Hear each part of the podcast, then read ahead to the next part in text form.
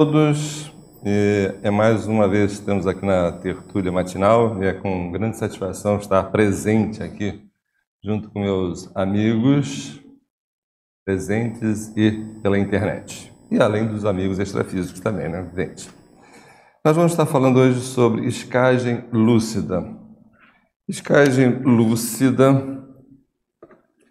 ela é uma aquisição em função do nosso esforço, acima de tudo. Mas vamos falar primeiro a definição que o professor Valdo fala de escagem. O que, vem a ser escagem? Escagem é a condição da consciência intrafísica, atual qual isca energética perante consciências, consciência extrafísica ou consciências extrafísicas enfermas, sejam de modo inconsciente, fato mais frequente, ou de modo inconsciente, fato mais frequente, ou consciente, fato mais raro. Então, isso é o que o professor Valdo definiu como escagem. Ou seja, todos nós somos consciências com predisposição para as escagens, seja ela de modo inconsciente, que é a grande maioria das pessoas, ou de modo consciente, que é a condição mais rara, ou seja, as pessoas que são inconscientes perante a escagem, elas são surdas, mudas, cegas, efetivamente para essas escagens, ou seja, não percebem absolutamente nada e com isso são submetidas às próprias intempéries destas escagens, dessas interações que ocorrem com elas. Eu quero deixar claro que todos podem me interromper a qualquer instante que queiram aprofundar algum detalhe, algum tema que seja necessário esse aprofundamento. Podem ficar à vontade para me interromper e perguntar. Então, as escagens, todas as pessoas podem se tornar iscas lúcidas, ou fazerem as escagens lúcidas, escagens interconscienciais lúcidas.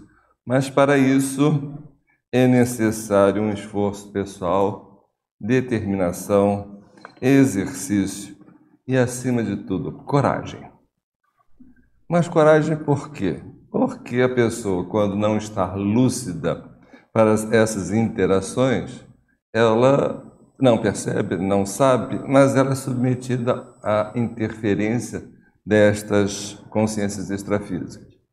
E se ela, tá, ela está inconsciente para isso, ela acha que foi aquela azeitona que comeu daquela empada, que passou mal, que aquela dor que ela está sentindo é, é, tem a ver com ela, aquela diarreia que ela acontece com ela é fato que ela comeu alguma coisa que intoxicou, etc, etc.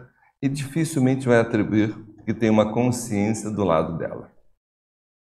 E ter uma consciência do lado dela é um problema, né? O que, que, que eu vou fazer com essa consciência?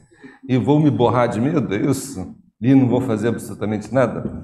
Mas é exatamente aí que mora o perigo. Se eu não faço nada, eu, eu continuo sendo submetido a essas influências. E essas influências podem ser de todo tipo, desde uma, um simples mal-estar até uma dessoma, um acidente de percurso que leva a pessoa a dessomar.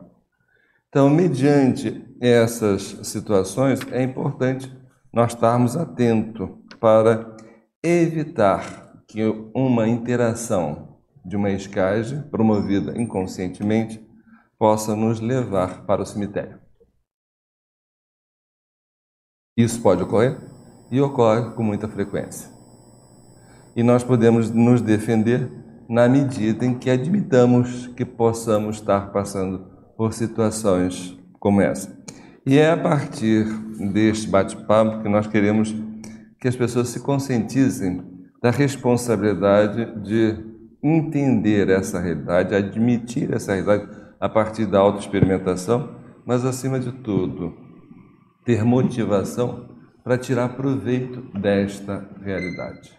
Que, acima de tudo, é um processo que dá sentido ao nosso, à nossa evolução. Pois não.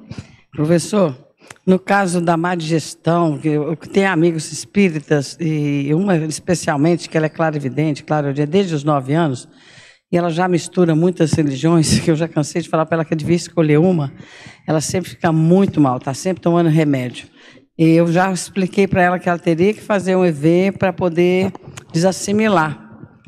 Mas ela só sabe que ela já teve aqui tudo. E, mas eu também, de vez em quando, tenho uma digestão terrível. Não posso com carne, por exemplo. Mas eu acho que é questão orgânica mesmo, né? Olha só, é, nós temos que analisar que as interferências energéticas é um fato. E isso ocorre podendo até nos desestabilizar fisiologicamente, organicamente, fisicamente, pode nos estabilizar de modo bem significativo, até nos nossos comportamentos.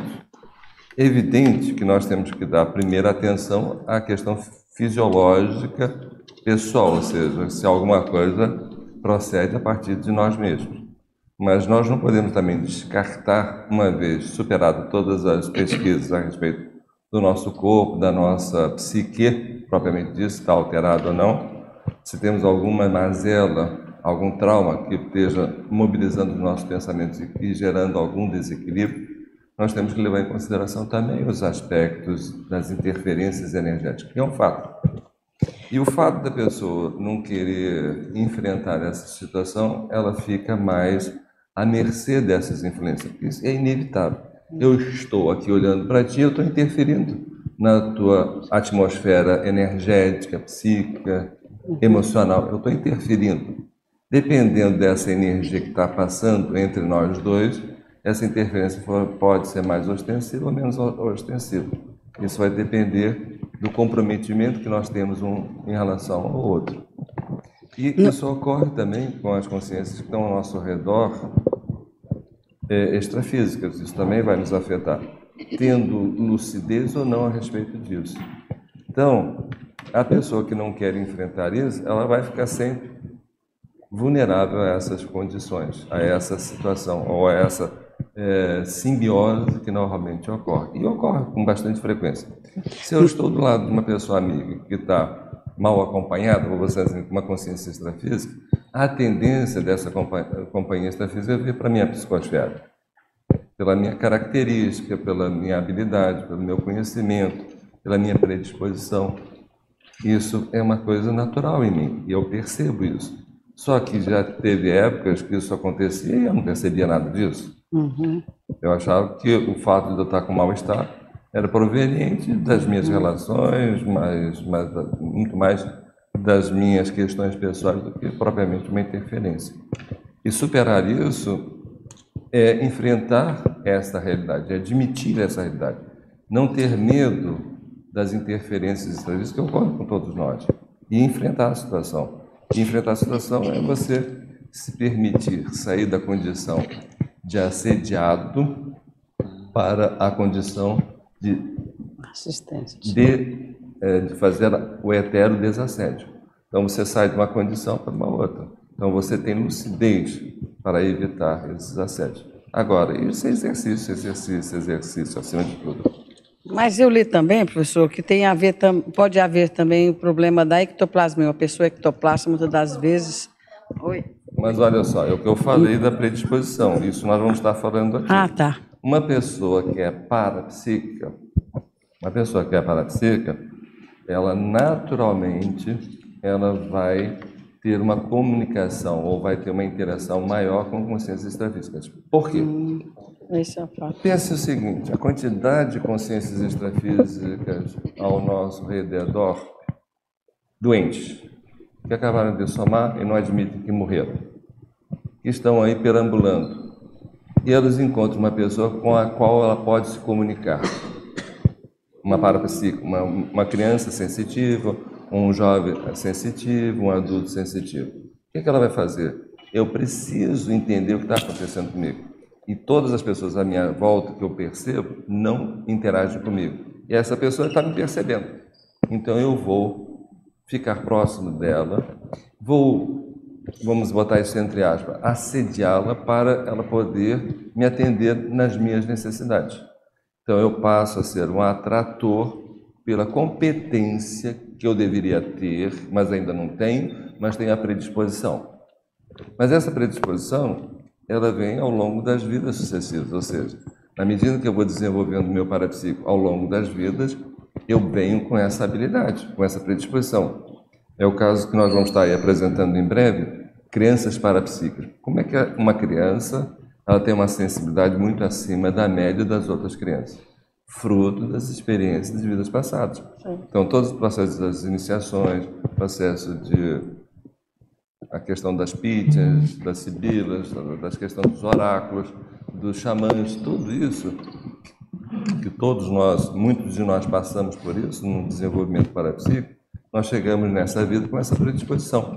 Só que nós, muitas das vezes, não tivemos acesso ou os nossos pais foram ignorantes perante isso e isso ficou numa situação é, secundária na nossa manifestação.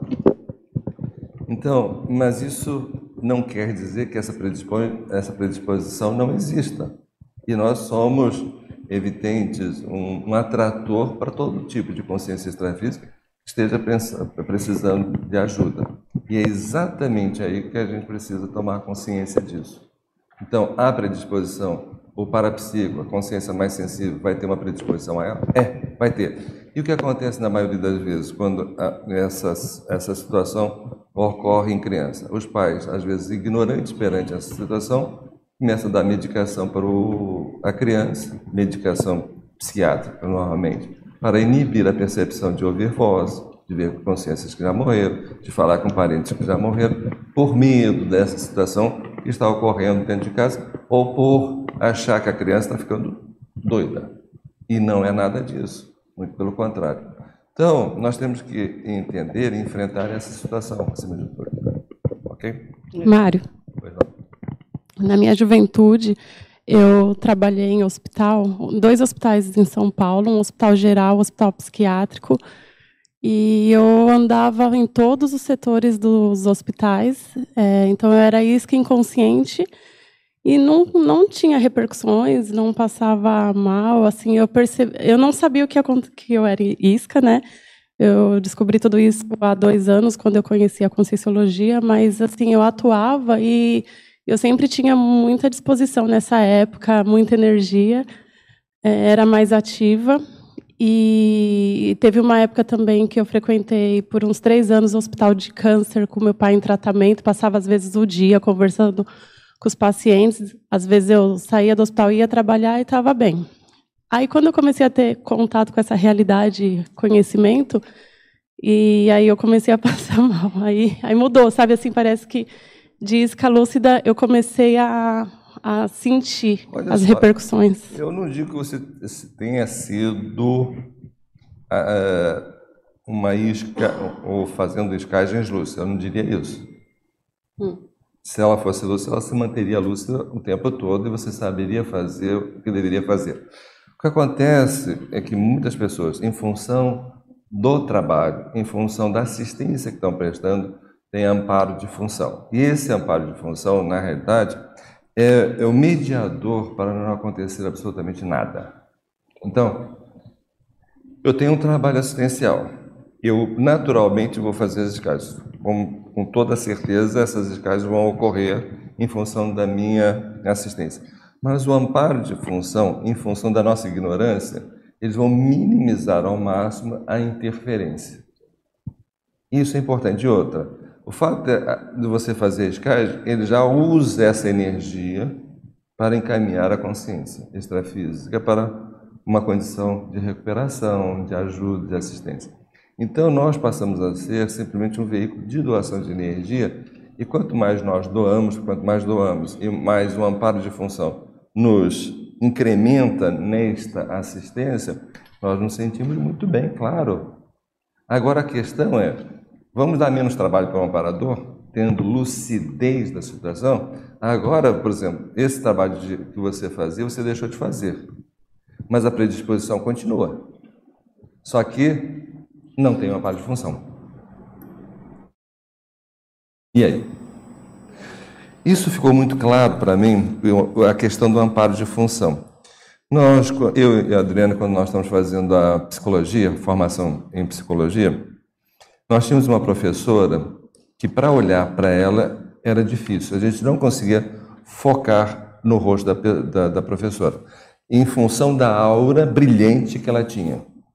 Extremamente brilhante e ofuscava. A gente olhava para ela, a gente fixasse um pouquinho já não conseguia ver a professora. Esse foi um ano. Dois anos depois, nós tivemos novamente essa professora numa outra matéria.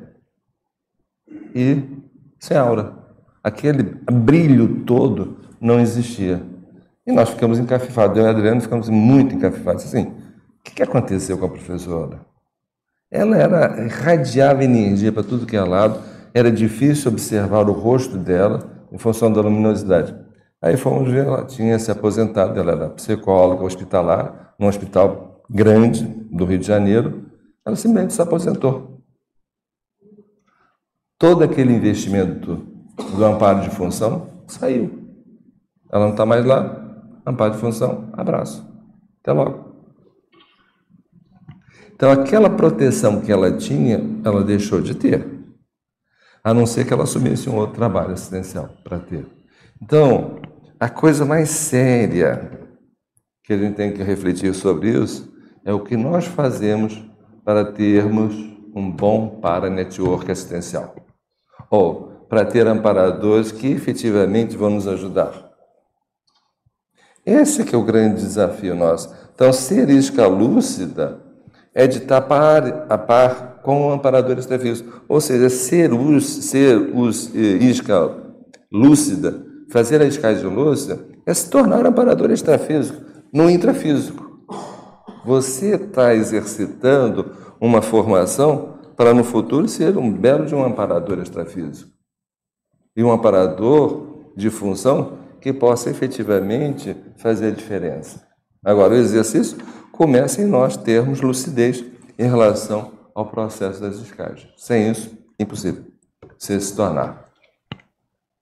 Então, é, no caso assim, quando você, no meu caso, comecei a conhecer todo esse processo e, e aí... A... Só que você saiu do hospital, não saiu? É, saí, saí. É. Aquela aura que era imensa, murcho. Entendi. Eu estava fazendo outra atividade, então. Sim, não, não importa, mas a, a, o processo da assistência direta é impressionante como aumenta a aura das pessoas. É impressionante. Você fazendo TENEP, por exemplo, se tiver uma TENEP bem ativa, também aumenta a tua aura. O, por exemplo, nós temos eh, lá na CIP temos o apoio parapsíquico, temos as preceptorias, que é um contato direto com o processo de assédio.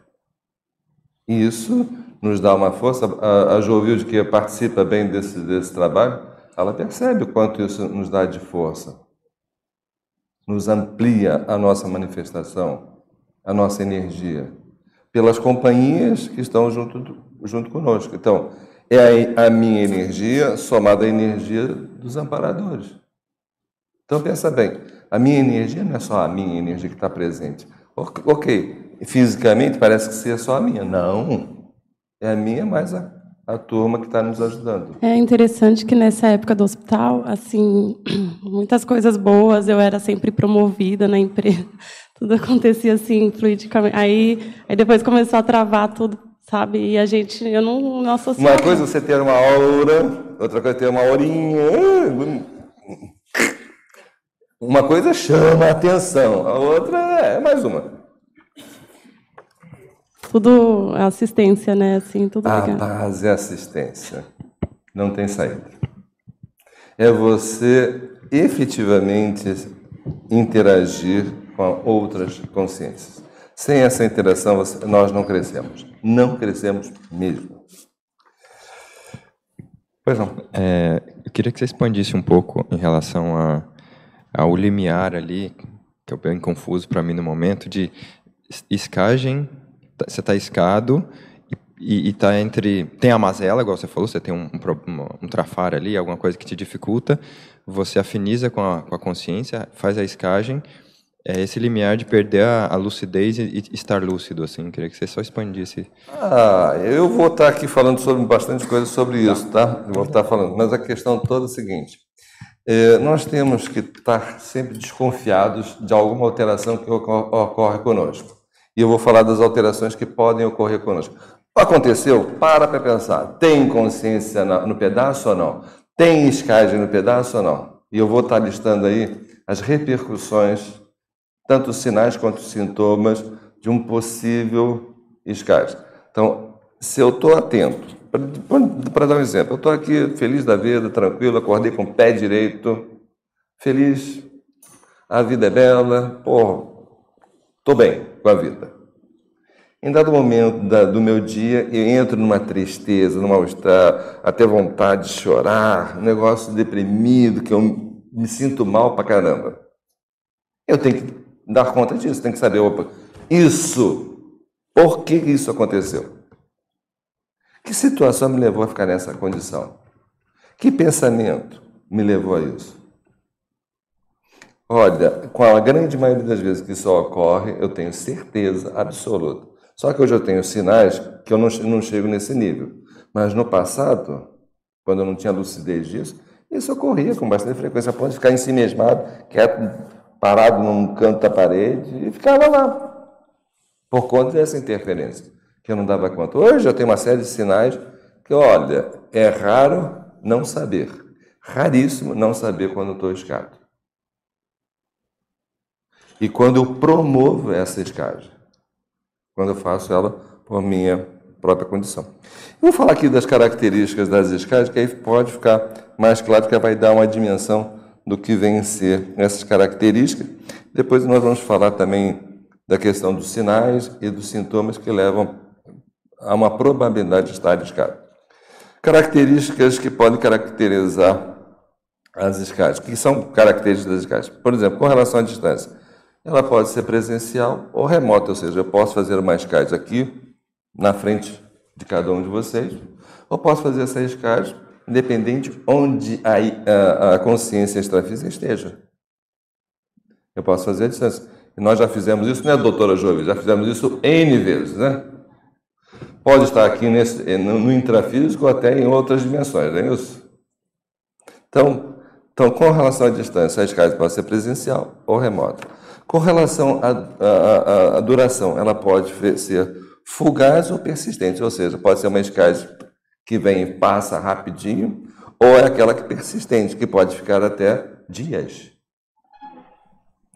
Ela pode, em relação ao estado, ela pode ser patológica ou homeostática eu posso ter escagens que são homeostáticas, por incrível que pareça.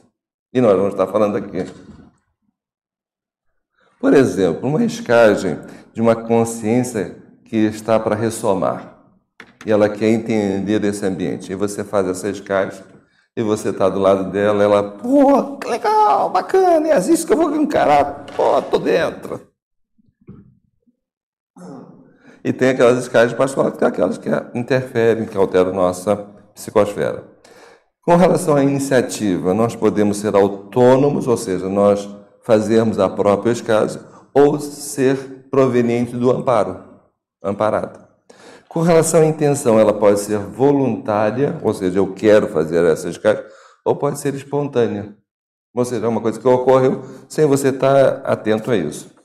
Com relação à intensidade, ela pode ser sutil, ou seja, algo que nem cheira nem fede, ou ela pode ser ostensiva, a ponto de você ter reper, repercussões significativas. Com relação à motivação, ela pode ser assediadora ou assistencial. Com relação à percepção, ela pode ser consciente ou inconsciente. Com relação à vontade, ela pode ser forçada, eu estou forçando essa escagem, ou ela pode ser consensual, ou seja, em respeito a, a ambos quererem fazer essa assistência. E com relação à graduação, ela pode ser um heteroassédio, chegando a um heterodesassédio. Eu posso estar fazendo uma escagem para promover o desassédio de alguém. E eu posso estar sendo assediado por essa escagem. A gradação pode ser um assédio ou um desassédio. É óbvio que se eu estou fazendo desassédio, eu estou numa condição já de lucidez perante o que eu estou fazendo. Ok? Então, a, a, a condição do, da escagem, ela não é só um processo energético, tem a ver também com os potenciais assistenciais de cada um de nós. Ou seja, nós também temos que saber o que temos que fazer com isso. Não adianta só ter muita energia. Tá bom, vai chover um monte de consciências dentro de você mas você tem que ter competência para fazer o encaminhamento ou ajudar essas consciências. Então, isso é importante para nós entendermos que é uma excelente oportunidade, uma excelente oportunidade de crescimento, quando nós nos permitimos ser iscas lúcidas. Então, eu, eu na semana passada, eu e a Jovil tivemos a imersão, é, a, a preceptoria em grupo em São Paulo, e nós comentamos que nós íamos dar a tertúlia sobre escagem lúcida. E a turma ficou muito motivada com relação ao processo da escagem. E nos solicitaram, inclusive, lá para a gente ter algumas experiências com relação a isso. E foi muito interessante quando a motivação chega para fazer a escagem, a competência fica mais fácil, porque eu sei como lidar com essa situação. E nós estávamos ali para fa favorecer o entendimento desse processo. Ficou ao ponto de muitas pessoas, algumas pessoas que estavam participando desse curso, perceber, Mário, eu estou sentindo isso, isso aqui, o que você acha? Não, você está com uma companhia extrafísica. Ah, não faz nada não, não joga energia, deixa que eu cuido disso. Quer dizer, a motivação e a autoconfiança de lidar com essa situação. Mas por quê? Porque foi colocado as condições de como isso ocorre. Então foi uma experiência extremamente rica e muito proveitosa para todos nós, inclusive como case para mim de como as pessoas podem efetivamente superar os medos, as dificuldades a partir do esclarecimento, a partir de ter ferramentas para lidar com essa situação. Pois não relação que você faz com essa doação de energia com centros energéticos. Por exemplo, eu observo que tem determinados momentos, por exemplo, que centra mais, por exemplo, na, na cabeça ou regiões do corpo. Qual é a correlação que isso tem? Olha só, eu vou falar do, dos sinais e do, dos sintomas das escadas. Tá eu bom. posso falar agora, mas. Não, pode deixar eu agora. Tá, a gente pode falar.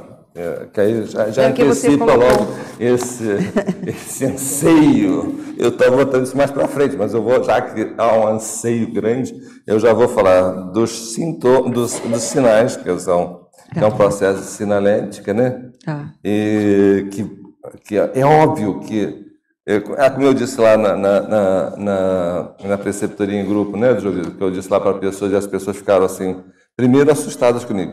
Eu adoro quando uma pessoa tá conhecida, está do meu lado, está assediada. A turma ficou puta comigo, literalmente falando. Como, ah, como é assim? Não, olha só. É uma grande oportunidade de eu desenvolver meu parapsiquismo, desenvolver a minha escagem, desenvolver o meu desassédio, entender por que, que essa consciência está fazendo o que está fazendo, para evitar que isso aconteça comigo. Se eu entendo tanto a consciência quanto a consciência o porquê dessa simbiose, eu evito para mim acontecer comigo. Então isso é muito importante. Quando eu falei que eu gosto de ver, eu gosto de ver, não. quando tem alguém do meu lado, eu uso essa pessoa como uma oportunidade de crescimento, fazendo desassédio, puxando os assediadores para mim, sim, eu faço isso. Isso me dá uma motivação muito grande. Então, quando eles viram essa motivação em mim, então, ó, vamos, ó, ó Mário, me ajuda aí. Então, vamos lá, vamos nessa. Mas falando então dos sinais. Por exemplo, percep... arrepio, percepção de arrepios e calafrios percorrendo o corpo. Bocejos incontroláveis. Sensação de calores pelo corpo, principalmente no cardiochakra e sexochakra. Comichão, sensação de desconforto levando à necessidade de coçar o local normalmente no pescoço ou nas costas. Descoincidência, estado de descoincidência vígil excessiva, excessiva, incômoda ou desconfortável. Isso pode ser, tá, tá? São situações em que nós temos que nos alertar. Dores, sensação de dores generalizadas ou específicas sem causa aparente. Dormência, sensação de dormência em alguma parte do corpo. Eletricidade, correntes elétricas inabituais, ou seja, vibrações desagradáveis varrendo o corpo humano de quando em quando, como se estivesse sendo atingido por descarga elétrica. Exaustão, exaustão física sem causa visível. Frio, ser invadido por sensação de frio, normalmente pela coluna.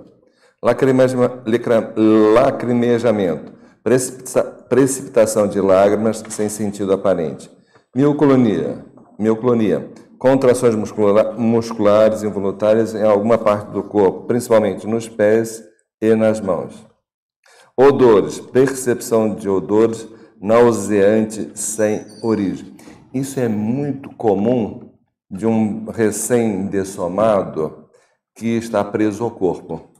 O fedor do corpo transmite para a consciência intrafísica, ela percebe.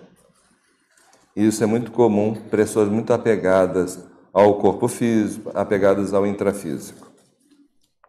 Opressão, sensação de opressão indefinível e não localizada. Parestesia, sensação desagradável sobre a pele, assumindo diversas formas, como ardências, purido ou mesmo sensação de carne viva. Presença, impressão da presença próxima e intangível de alguém desconhecido, se sentir incomodado com a sensação de estar sendo observado. Pressão, sensação de pressão na nuca ou na cabeça, como se alguém ficasse agarrando, ou sensação de peso sobre o tórax, cardiochakra. Roçar, sensação de alguma coisa, no caso consciência extrafísica, estar roçando nos braços, nas costas ou ombros. Sonolência, sonolência irresistível, sono ou sonolência irresistível. Taquicardia, o coração batendo loucamente com forte emoção. Tontura, ficar ligeiramente tonto ou mesmo com enxaqueca. Tremores, tremores involuntários principalmente nas pálpebras. Zumbidos, percepção de vibrações nos tímpanos. Isso são alguns sinais que podem nos levar a pensar a respeito de ter alguma consciência extrafísica do lado, ou escada. Agora vamos ver os sintomas. Sintoma de derrotismo, ou seja, sentimento de derrotismo, ideia de tristeza, melancolia, amargura, pessimismo, infelicidade, etc, etc, etc. Dificuldade de concentração, indisposição inexplicável, tristeza sem razão aparente, pressentimento de desastre é iminente, aquele sentimento de que algo ruim vai acontecer, por exemplo. Aborrecimentos contidos, ou seja, eu não tenho nem não sei porque eu estou aborrecida, mas eu estou aborrecida. Pessimismo oculto, ou seja, aquela situação em que não é habitual, mas eu estou com um pessimismo bem ostensivo.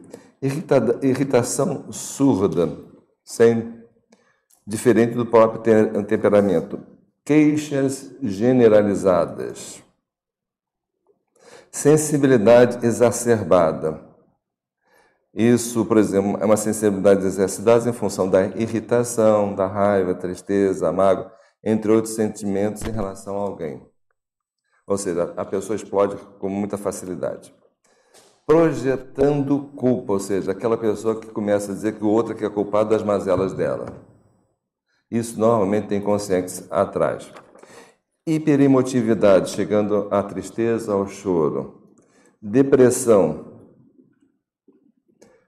Posição de vítima, onde a própria pessoa acha que tudo e todos estão contra ela.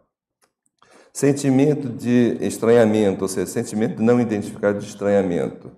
Exaustão física sem causa visível leve obnubilação ou ofuscação intraconsciencial. Então, esses também são indicadores de uma possibilidade de ter consciência do seu lado. Então, esse auto, autodiagnóstico é fundamental para nós superarmos essa situação. Obnubilação, leve obnubilação ou ofuscação intraconsciencial.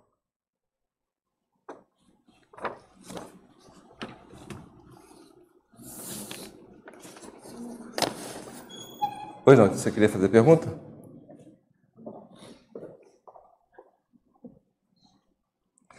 Então, gostaram aí dos sintomas, dos sinais? Então, não falta sintomas e sinais para a gente ficar de butuca aberta, né? Pois não. Não, não está ligado. Não, eu vou. Então ele fala, ela fala aqui primeiro. Não tá ligado. Escada há muito tempo, assim, assediada, Ah. muito tempo. É. E aí, num dado momento, se, eh, aquela consex é encaminhada, é escada por um amparador, alguma coisa. Qual a probabilidade dessa pessoa ter ficado escada muito tempo, desenvolver permanentemente aqueles sintomas da época da escagem, ou a pessoa, mesmo tendo ficado muito tempo escada, quando tira a consex, fica completamente boa? assim? como, é, como é que eu sei eh, quando um é mais provável ou o outro? Não sei se ficou claro. Nós temos, temos vários casos, vários, vários casos de encosto, que a gente já atendeu, vários casos. E há bem pouco tempo uma pessoa baixou o hospital. Baixou o hospital e o negócio lá estava complicado. E o médico queria fazer um procedimento, mas ele, num, vamos assim, um lampejo de lucidez, vamos esperar mais um pouco. E a coisa eh, atenuou, não melhorou, mas atenuou. E o médico mandou, bom, vamos fazer o seguinte, você vai para casa, se o processo piorar, a gente faz a intervenção. Ok, ele foi para casa e aí baixou lá no apoio, né, Jovilde? Aí baixou lá no apoio, Mário, aconteceu isso, isso aí, coisa. Logo de cara, um, é, um ex, ou seja, um dessomado, que estava ali do lado dele, mas apareceu nitidamente. Disse assim, pois é, mas olha, alguém da tua família, algum conhecido, morreu há pouco tempo. Ele, não, da família? Ah, tem um grande amigo meu que morreu há pouco tempo. Qual era a doença dele? Aí ele se apavorou assim, pô, mas era a mesma que eu estou tendo? É, a mesma que você está tendo. Por indução, por simbiose. Então a pessoa. E outra, não adianta dar remédio para a consciência intrafísica, porque não vai atingir a consciência extrafísica, que é a doente. Não vai. Então você pode dar medicação, medicação, que não resolve. Enquanto essa simbiose se manter, se essa escagem se manter, que é uma escagem inconsciente, isso vai afetar o físico da pessoa, ok? E o que é interessante, essa pessoa também tinha dificuldade de dormir, uma série de complicações. E a gente fez a escagem dessa consciência, encaminhou essa consciência, e ela foi, como a gente diz, foi para a luz. Claro, foi para quem? Foi, foi encaminhada para o extrafísico para ser assistida. Nesse dia, no dia seguinte, nesse dia ela foi para casa, no dia seguinte me liga assim, cara, dormi bem, tranquilo, não tenho mais nada.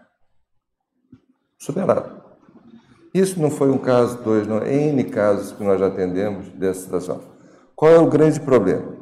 É quando fica muito tempo e o corpo não tem mais condições de reverter o processo. Isso pode acontecer? Pode. Há uma, há uma, vamos dizer, assim, uma alteração fisiológica de tal monta que o corpo ficou. Vai minimizar? Vai minimizar? Aquilo vai ficar contido? Vai. Aquilo pode até não evoluir, mas o comprometimento já ficou. Aquilo pode até estabilizar, pode ficar estanque durante um bom tempo. Mas o processo já ficou. As alterações já, já comprometeu. Isso pode acontecer sim. É uma Ok? incompetência na desassimilação? Não. O que, que é? É, é o fato da pessoa estar ignorante perante a situação e deixar isso prolongar. A questão toda, tem pessoas que ficam com companhia física até, até dessoma. É isso que eu queria entender, Mário, porque esse processo ali, às vezes, esse sintoma acontece numa determinada época da vida, a pessoa meio que ela se equilibra e depois volta. É isso que eu queria entender. Sim, se volta, é, tem que avaliar quais são os intervenientes disso.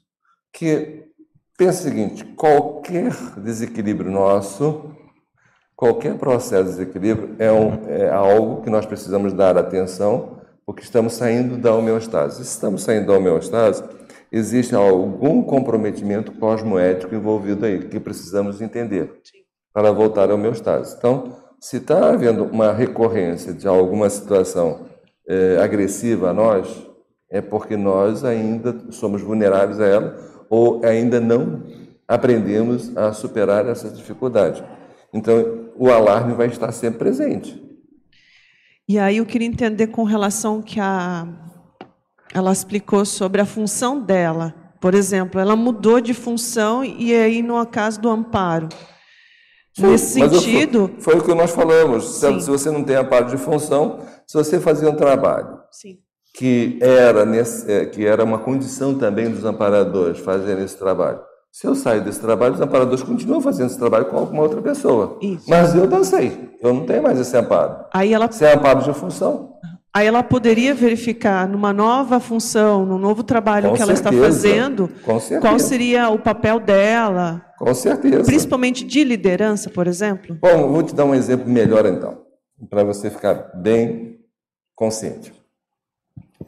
O professor Val nos convidou para nós irmos em 95 para fundar a unidade do IP, IPC em Lisboa.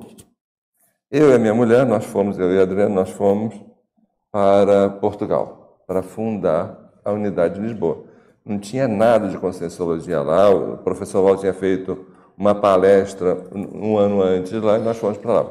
No primeiro dia de TENEPS minha neste local, cinco amparadores se prontificaram para fazer o trabalho junto conosco. Comigo, com a Adriane e com a Antônio Tagarelli. Cinco amparadores se apresentaram. Nós vamos estar trabalhando com vocês. Isso, falando em 25 anos, foi em 1900 e- 1995. Nós estamos, eh, em novembro, nós vamos estar comemorando os 25 anos de Conscienciologia em Portugal. Eu convido todos vocês, tem, tem uma série de eventos lá. E para quem quiser saber mais detalhes, aí é só entrar em contato com a CIP, seja da CIP Portugal ou a CIP do Brasil, que nós damos todos os detalhes. Então vamos estar comemorando exatamente esses 25 anos. Então, quando eu estava fazendo TENEPS, cinco amparadores se apresentaram dizendo o seguinte: Nós vamos trabalhar com você aqui. O trabalho é importante, é sério. Ok. Eu e a Adriana ficamos um ano. E olha, é impressionante o nível de assistência que ocorria. A Adriana até brincava comigo. Pô, com o amparador 24 horas, até eu. E é, e é exatamente a sensação que dá. É que você está numa bolha de assistência, de amparo, tudo ocorre a seu favor. Nós voltamos para o Brasil. Eles, no primeiro dia de TENEPS no Brasil, eles se despediram. Nosso trabalho continua. Eles falaram isso.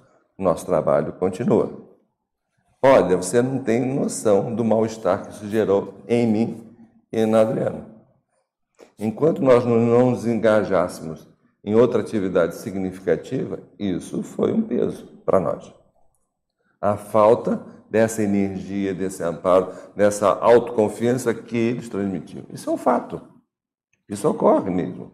Então, você tem que pensar o seguinte: se hoje faço um trabalho assistencial, amanhã tem que fazer um melhor ainda. Um, com mais, maior abrangência. Por quê? Eu tenho que ter amparadores que também vão crescendo com esse trabalho. E na medida que eu evoluo, eu também evoluo com as minhas companhias extrafísicas. O amparo passa a ser de uma outra condição, de um, de um favorecimento muito maior. Então eu tenho que estar pensando sempre no que eu posso fazer a mais, no que eu posso fazer mais. E o que é bacana, por exemplo, nós, esse ano, nós tivemos em Portugal dando uma série de cursos. Em um determinado curso, nós tomamos um banho de energia e um aparador se apresenta e cria toda uma situação de comemorar o nosso trabalho até aquele momento e mostrando para nós, olha, pô, nós gostamos, trabalho até aqui está excelente, está bacana. Aí no final, vamos partir para outra? Vamos ampliar? Claro que eu vou, estou dentro. Sim, mas eles, eles, ali foi um marco de uma mudança para um novo trabalho. Um novo trabalho tem que aparecer. Então, isso ocorre também. Então, na medida em que nós estamos engajados, esse processo do amparo é fundamental. Isso tudo vem a partir das escagens lúcidas. Ou seja, na medida em que você se permite a fazer escagem, e a escagem acontece a qualquer instante, a qualquer momento.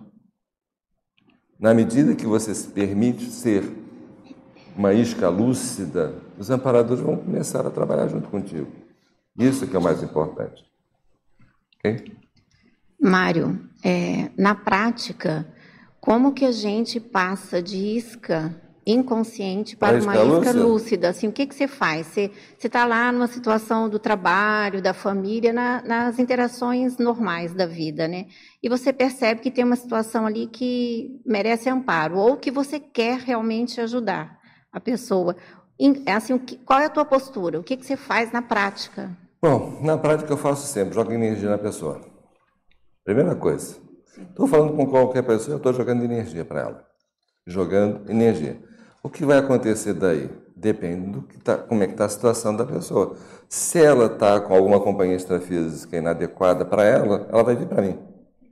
E eu não fico chateado com isso, muito pelo contrário. Isso passa a ser o meu trabalho do dia a dia. Então, eu interagir. Agora, é óbvio que eu vou ter confiança na minha sinalética. Por que, que eu tenho confiança na minha sinalética?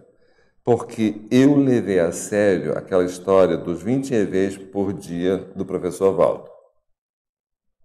Eu tenho que me preparar para isso. Se eu quero botar a banca, eu tenho que me preparar. Se eu quero correr 40 quilômetros, 42 quilômetros numa maratona, eu tenho que começar com o primeiro quilômetro, exercitando o primeiro quilômetro. Então, eu tenho que desenvolver a minha sinalética.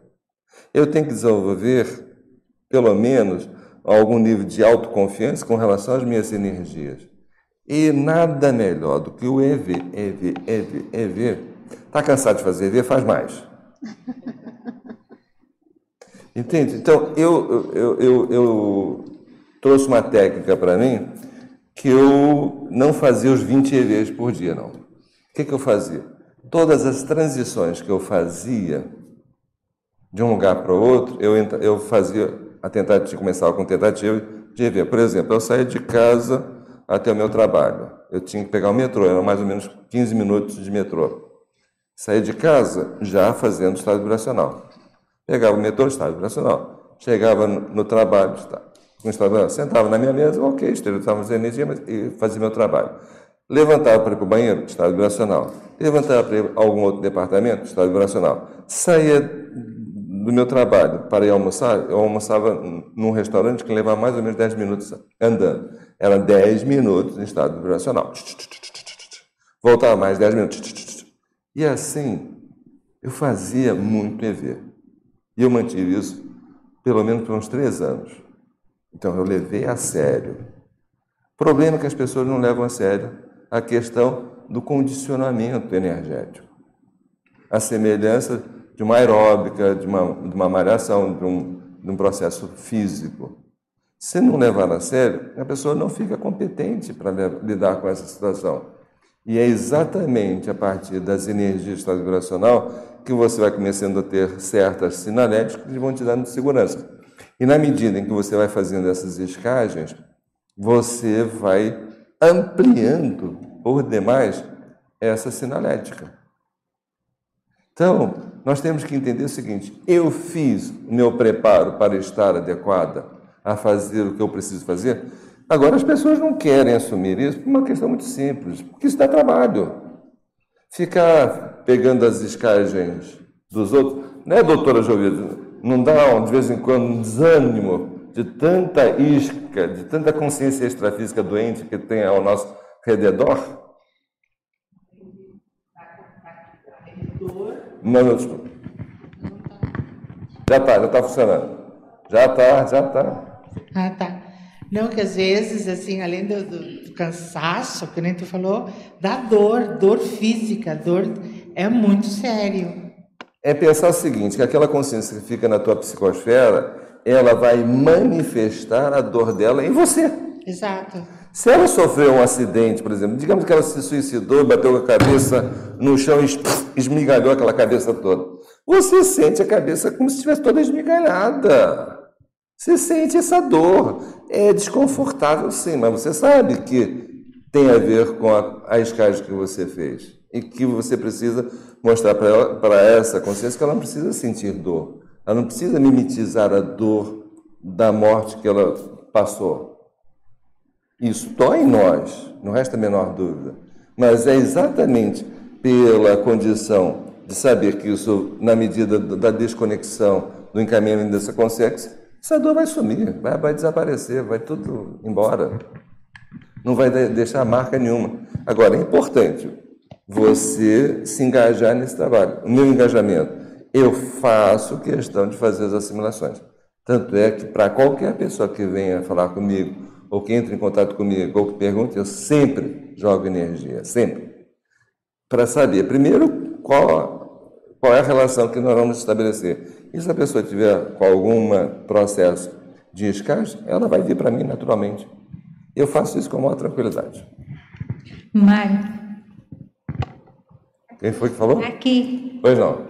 Olha, é, eu estava assistindo a um vídeo, uma pessoa cantando, e senti uma sensação muito estranha.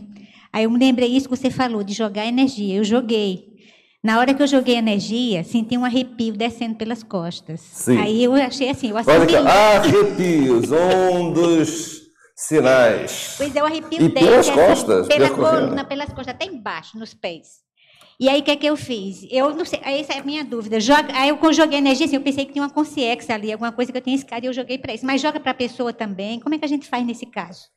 Joga para os dois, não sei. Tinha alguma coisa aí, não é? Além, claro que eu senti o arrepio. Eu joguei energia. Jogue bastante energia, faz muito trabalho de EV, EV, EV. Com isso, exteriorize bastante energia, com isso os amparadores podem vir para ajudar. Agora, uma coisa que eu gosto, já que está comigo, eu vou querer saber mais a respeito dessa consciência. Por que, que ela está desequilibrada? O que, que levou ela a desequilibrar? Quem é, se é homem ou mulher? Por que está ali naquela condição? Eu procuro entrar em contato. Eu procuro acolher. Isso incomoda? Incomoda. Mas como é que eu vou aprender a respeito daquela consciência do que eu preciso efetivamente fazer? A semelhança de um amparador. Então eu preciso conhecer, preciso ouvir, preciso sentir. O que é que nós fazemos na, na preceptoria e no apoio? Ouvir a pessoa, ouvir as queixas. Só que ouvir as queixas não pelo discurso, mas pelo que está por trás desse discurso. E é isso que nós temos que ver. Não ficar preocupados em querer, de uma vez, se livrar daquela situação, mas o que, que eu posso aprender com esta situação? Então, nessa medida que eu estou consciente em que eu posso aprender algo nestas situações, isso é ótimo, é um grande, uma grande oportunidade para todos nós. É um grande exercício. Então, essa, esse medo que as pessoas normalmente têm, pô, o que, que eu vou fazer com isso? Vou jogar isso para fora, vou explicar. Não, aproveita, aprende a lidar com isso. A competência vai vir a partir desse exercício. Mário. Dentro dessa, dessa mesma pergunta dela, eu já presenciei de não levar, quer dizer, não levar muito tempo para você captar essa informação. Né? Pá, você pegou lá e você já deu uma série de características com relação a isso. Como é que vem isso para você? É intuitivamente? Como é esse, essa comunicação? É muito feijão com arroz. Tem que comer muito feijão com arroz.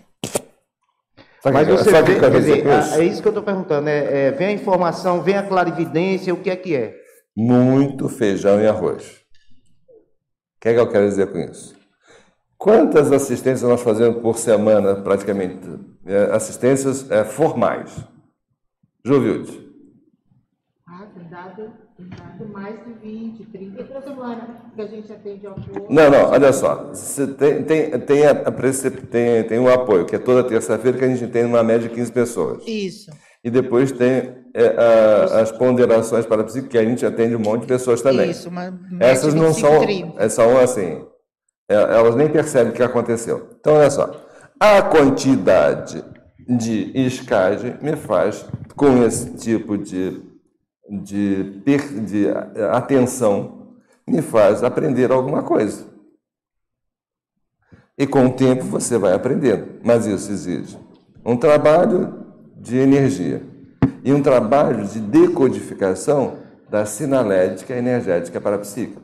Isso vem com o tempo. Então, como eu falei aqui, todas as pessoas, sem exceção, que falam comigo, que me abordam, eu jogo energia na pessoa. Por exemplo, eu estou sentado, para dar um exemplo real, eu estou sentado num shopping, sentado tomando um café. Aí vem um amigo meu, senta do meu lado, ah, posso sentar aí? Po- Pode sentar. Primeira coisa que eu fiz foi joguei energia. O negócio estava feio, veio para mim. Eu comecei a ficar todo. Ok, ok, não dei bandeira. Aí, conversando, daqui a pouco começa a rir, rir, mas rir assim, solto. Aí disse assim: Você se percebeu alguma coisa quando você sentou aqui? É, eu estou contente agora. Pois é, né? Mas depois que a consegue, já foi que já vazou, já foi embora. Aí eu falei, não, você tinha uma consciência. O que, que aconteceu com você? Aí eu levanto. O que, que aconteceu com você para você estar nessa situação? Então eu vou saber que, que foi que aconteceu com ela.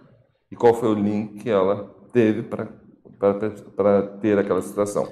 Então eu faço questão, e a, a, a Jovilde é, é, me acompanha nisso, quantas vezes eu digo para as pessoas, você brigou com alguém, está chateado com alguém, você se desentendeu? Quantas vezes a gente faz essa pergunta?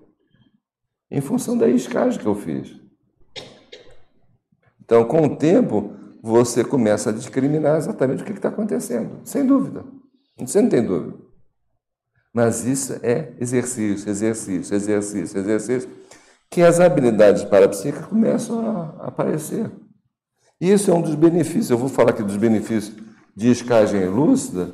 Um dos benefícios de nós fazermos as escagens e chegar à condição de escagem lúcida é que você desenvolve inúmeras habilidades parapsíquicas. É, me diga uma coisa, ocorreu já de Quer dizer, todas as situações ali você consegue encaminhar ou alguma você leva para a sua TENEPS? Olha só, vamos, eu vou te contar algumas coisas que acontecem.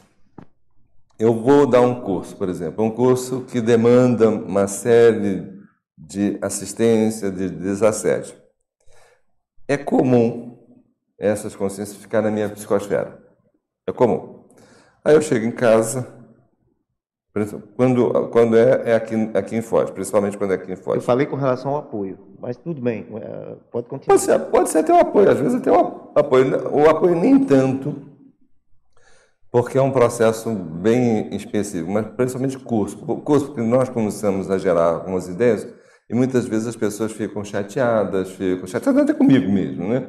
Isso eh, gera consciências extrafísicas mais alteradinhas e uh, elas ficam mantidas pelo, pelo mal-estar que a informação gerou na, na, consciência, na consciência intrafísica.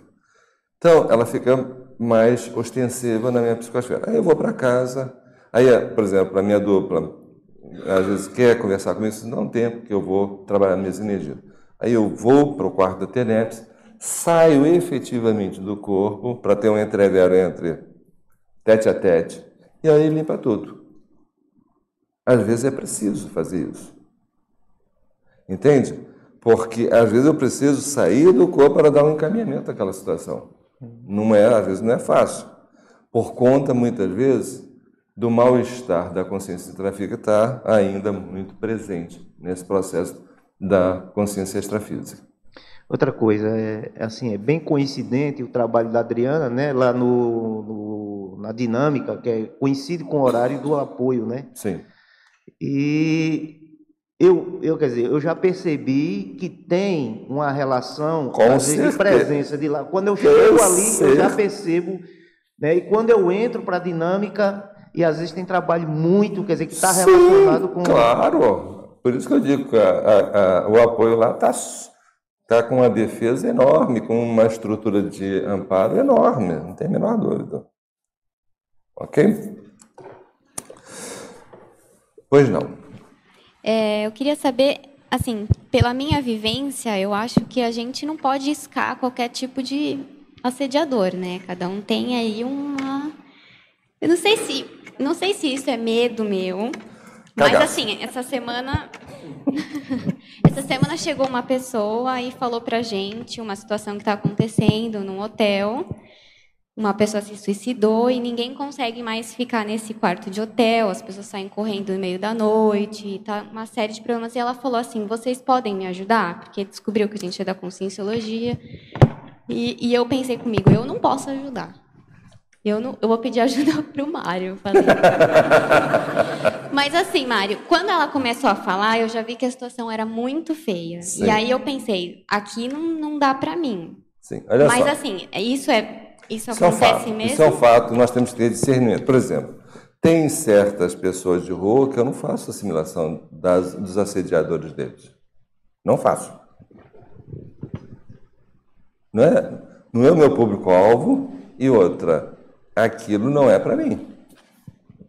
Eu tenho que ter esse discernimento. Isso vai prejudicar o meu trabalho, ou o meu público-alvo. de assistência. Então, eu defini para mim qual é o meu público-alvo de assistência. Então, eu tenho raias, onde eu tenho limites da minha competência.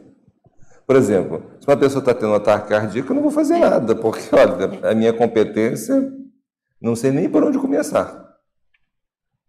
Não tenho essa habilidade, não tenho esse conhecimento para fazer. Então, eu tenho que saber quais são as raias da minha assistência. Por isso que eu tenho que saber exatamente qual é o meu público-alvo para assistência. Por exemplo, com relação a isso, eu acho que é bacana o que você fez.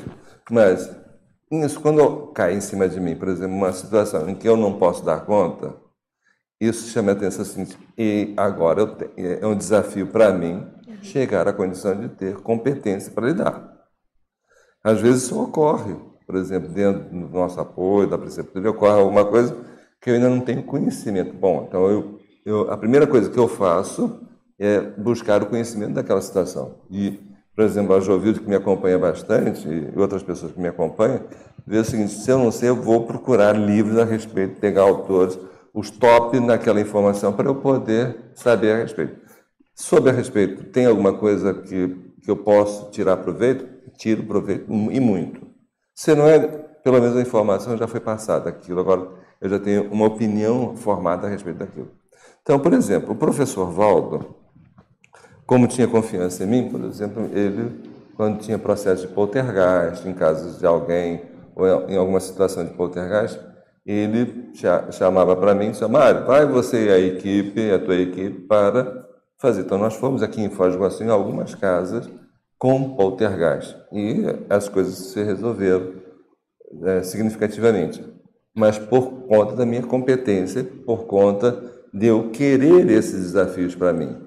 Eu não fico satisfeito. Se vem uma coisa que vem para mim e eu não posso ajudar, eu não fico satisfeito. Senão, eu vou agora me capacitar para estar nessa condição, poder ajudar. Ok? Agora está perfeito. Sentiu, é o seu limite? Ok, perfeito. Mas você não vai, mas vai dar uma saída para a pessoa para ela buscar assistência. Isso é ótimo. Ok? Ó, fala com fulano que ele pode te ajudar. Ok, já é uma, uma assistência que você está prestando. Mário, pegando esse gancho aí, é, existe diferença entre escagem e ataque extrafísico? Olha, um ataque extrafísico pode se tornar uma escagem. Se você está tendo um ataque extrafísico, engole. Aconsegue, encapsula. Isso é ótimo, excelente. Está tendo um ataque extrafísico? Ok. É uma consex? Ok, melhor ainda. Encapsula.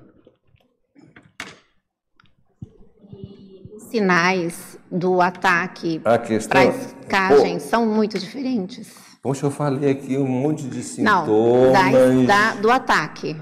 Sim, ataque pode ser N coisa. Olha só, olha, olha a coisa de ataque aqui para você entender. Eletricidade, eletricidade, corrente elétrica inabitual, ou seja, vibração desagradável varrendo o corpo de quando em quando, como se estivesse sendo atingido por uma descarga elétrica. Quer um ataque maior do que esse? Uma descarga elétrica. Tem possibilidade. Ataque é essa. Quer outra, quer o, o, o, outro tipo de ataque é, sensação de presença, por exemplo, pode ser um ataque, pressão, um roçar. Aí o roçar já é mais tranquilo, né? Então pode ser uma, um monte de coisa. Dormir, se você começar a ficar meio dormente, tem N possibilidades. Fora, por exemplo, uma irritação surda, pode ser um ataque extrafísico. Uma tristeza, sem razão nenhuma aparente, pode ser, pode ser um ataque. Uma sensibilidade exacerbada, isso pode ser um ataque. Então pode, tem uma série de possibilidades. Então é entender o seguinte, eu tenho que saber como é que eu estou e se eu estou, por exemplo. Na hora que você trabalha suas energias, você tem uma percepção da sua realidade energética. Qualquer alteração nesta psicosfera, você sente. Mas precisa fazer aqueles 20 EVs por dia, ou a técnica que eu exercitei que deu certo para mim, Enquanto você não tem uma boa performance energética, fica difícil você discriminar o que está acontecendo. Pensa que a sua aura é, um, é uma baita parabólica para tudo que acontece, seja de pensamentos, sentimentos a respeito de você, seja de ataques de energias vindo em sua direção. Você percebe tudo. A coisa é tão ostensiva que uma pessoa, ao pensar em nós, a nossa resistência da pele muda. Pensa bem, uma pessoa que fala bem ou mal da gente tende a termos nas orelhas uma sensação de calor, de vermelhidão, de alteração, porque metaforicamente a região da escuta é os ouvidos. Então, se alguém fala, metaforicamente, nós vamos pressionar essa região, mostrando o que está acontecendo conosco. Isso é distância. Agora, não estar atento a isso é loucura. Por exemplo, na hora que você sente que alguém está falando de você, você fecha os olhos, a primeira pessoa que vem na tua memória, na tua, na tua tela mental, com a, com a grande na grande maioria das vezes, é a pessoa que está falando de ti. Você tem noção disso. Então, se você não exercita isso, é uma habilidade que você descartou. Agora, tudo é exercício, tudo é exercício. Não tem jeito. Para você tocar piano, você precisa de anos para treinando. Para você botar uma psicosfera bem atuante, precisa trabalhar ela. Não tem jeito. A aeróbica energética é fundamental. Se você não faz isso, então eu criei mecanismos para eu estar o tempo todo exercitando meu trabalho energético. Eu atendo pessoas na terça-feira, na preceptoria, no, na, nas ponderações parapsíquicas, estou atendendo pessoas. Eu sou obrigado a, a, lidar com o meu padrão energético, com o padrão energético dos outros, interagir com esse padrão e tirar proveito disso. Então eu criei um ambiente que eu me exige trabalhar com as energias. Com isso, eu vou desenvolvendo o meu parapsiquismo.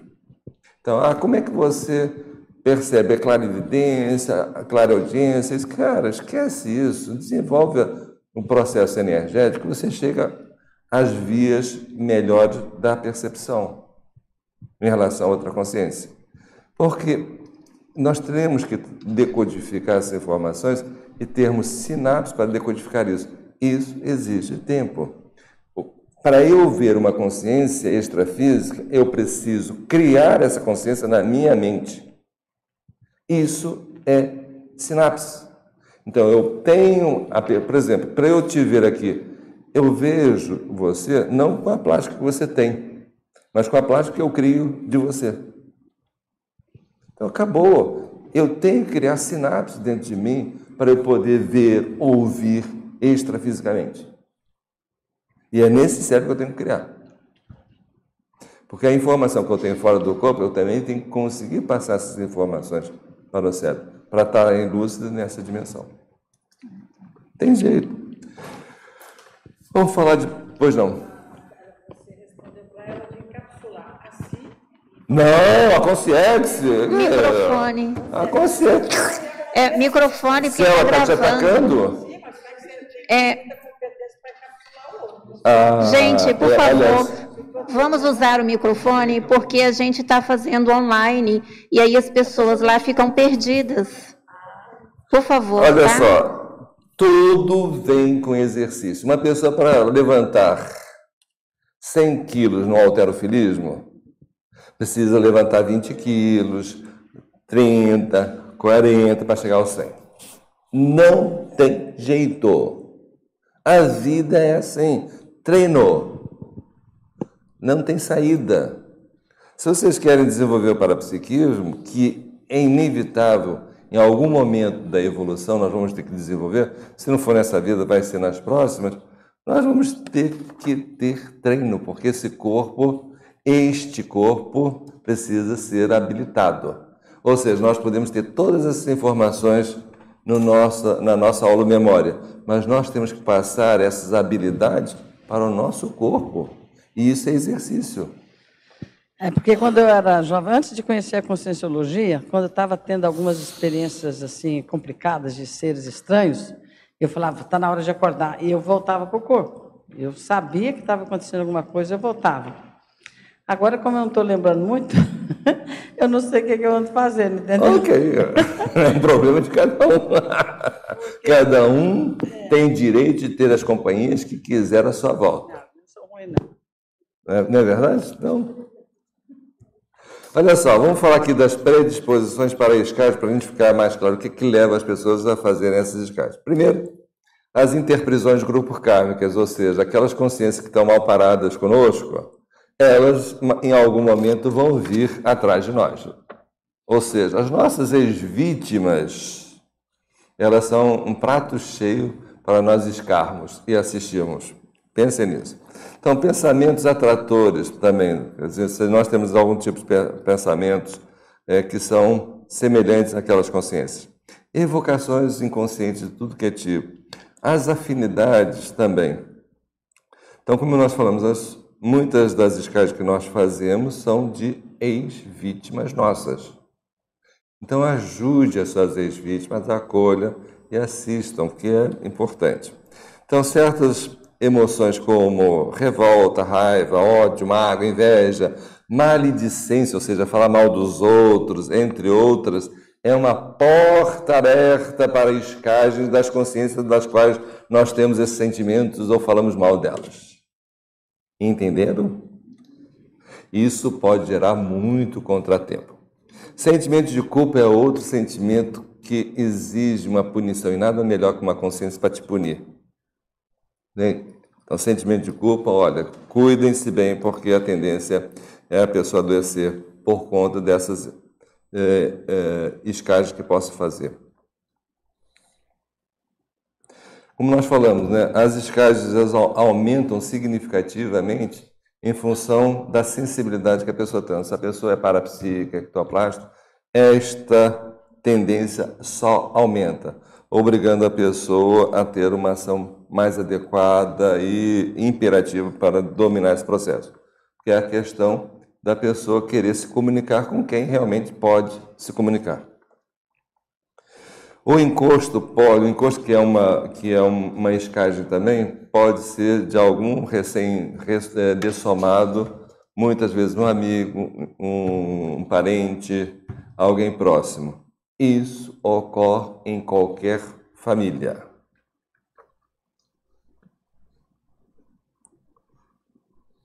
As pessoas muito saudosas também podem iscar uma consciência recém-dessomada e não deixá-la ir para onde tem que ir.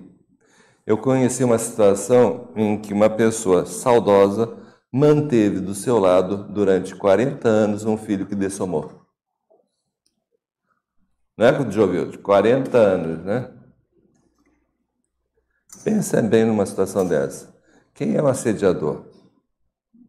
A consciência intrafísica. Então, é para nós. Então, saudades é um problema. Comportamentos como fumar, beber, usar substâncias psicoativas, ou seja, qualquer tipo de vício, é um fator preponderante para as consciências que querem ter o prazer, a sensação de gozo destas situações induzidas pelo acoplamento energético ou pela simbiose que mantém com esse tipo de consciência intrafísica.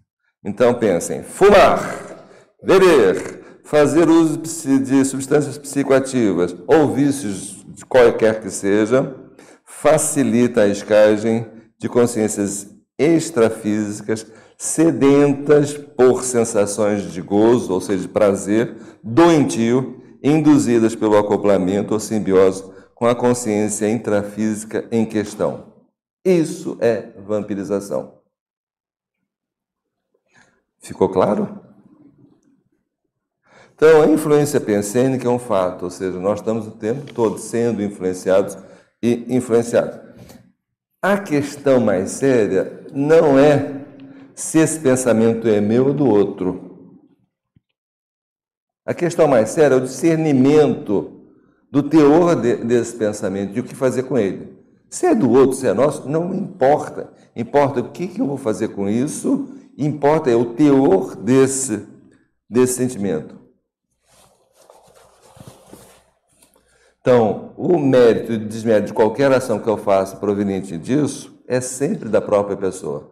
Ah, uma pessoa matou outra. Não, eu estava possuído, mas quem vai para a prisão, prisão é a consciência intrafísica.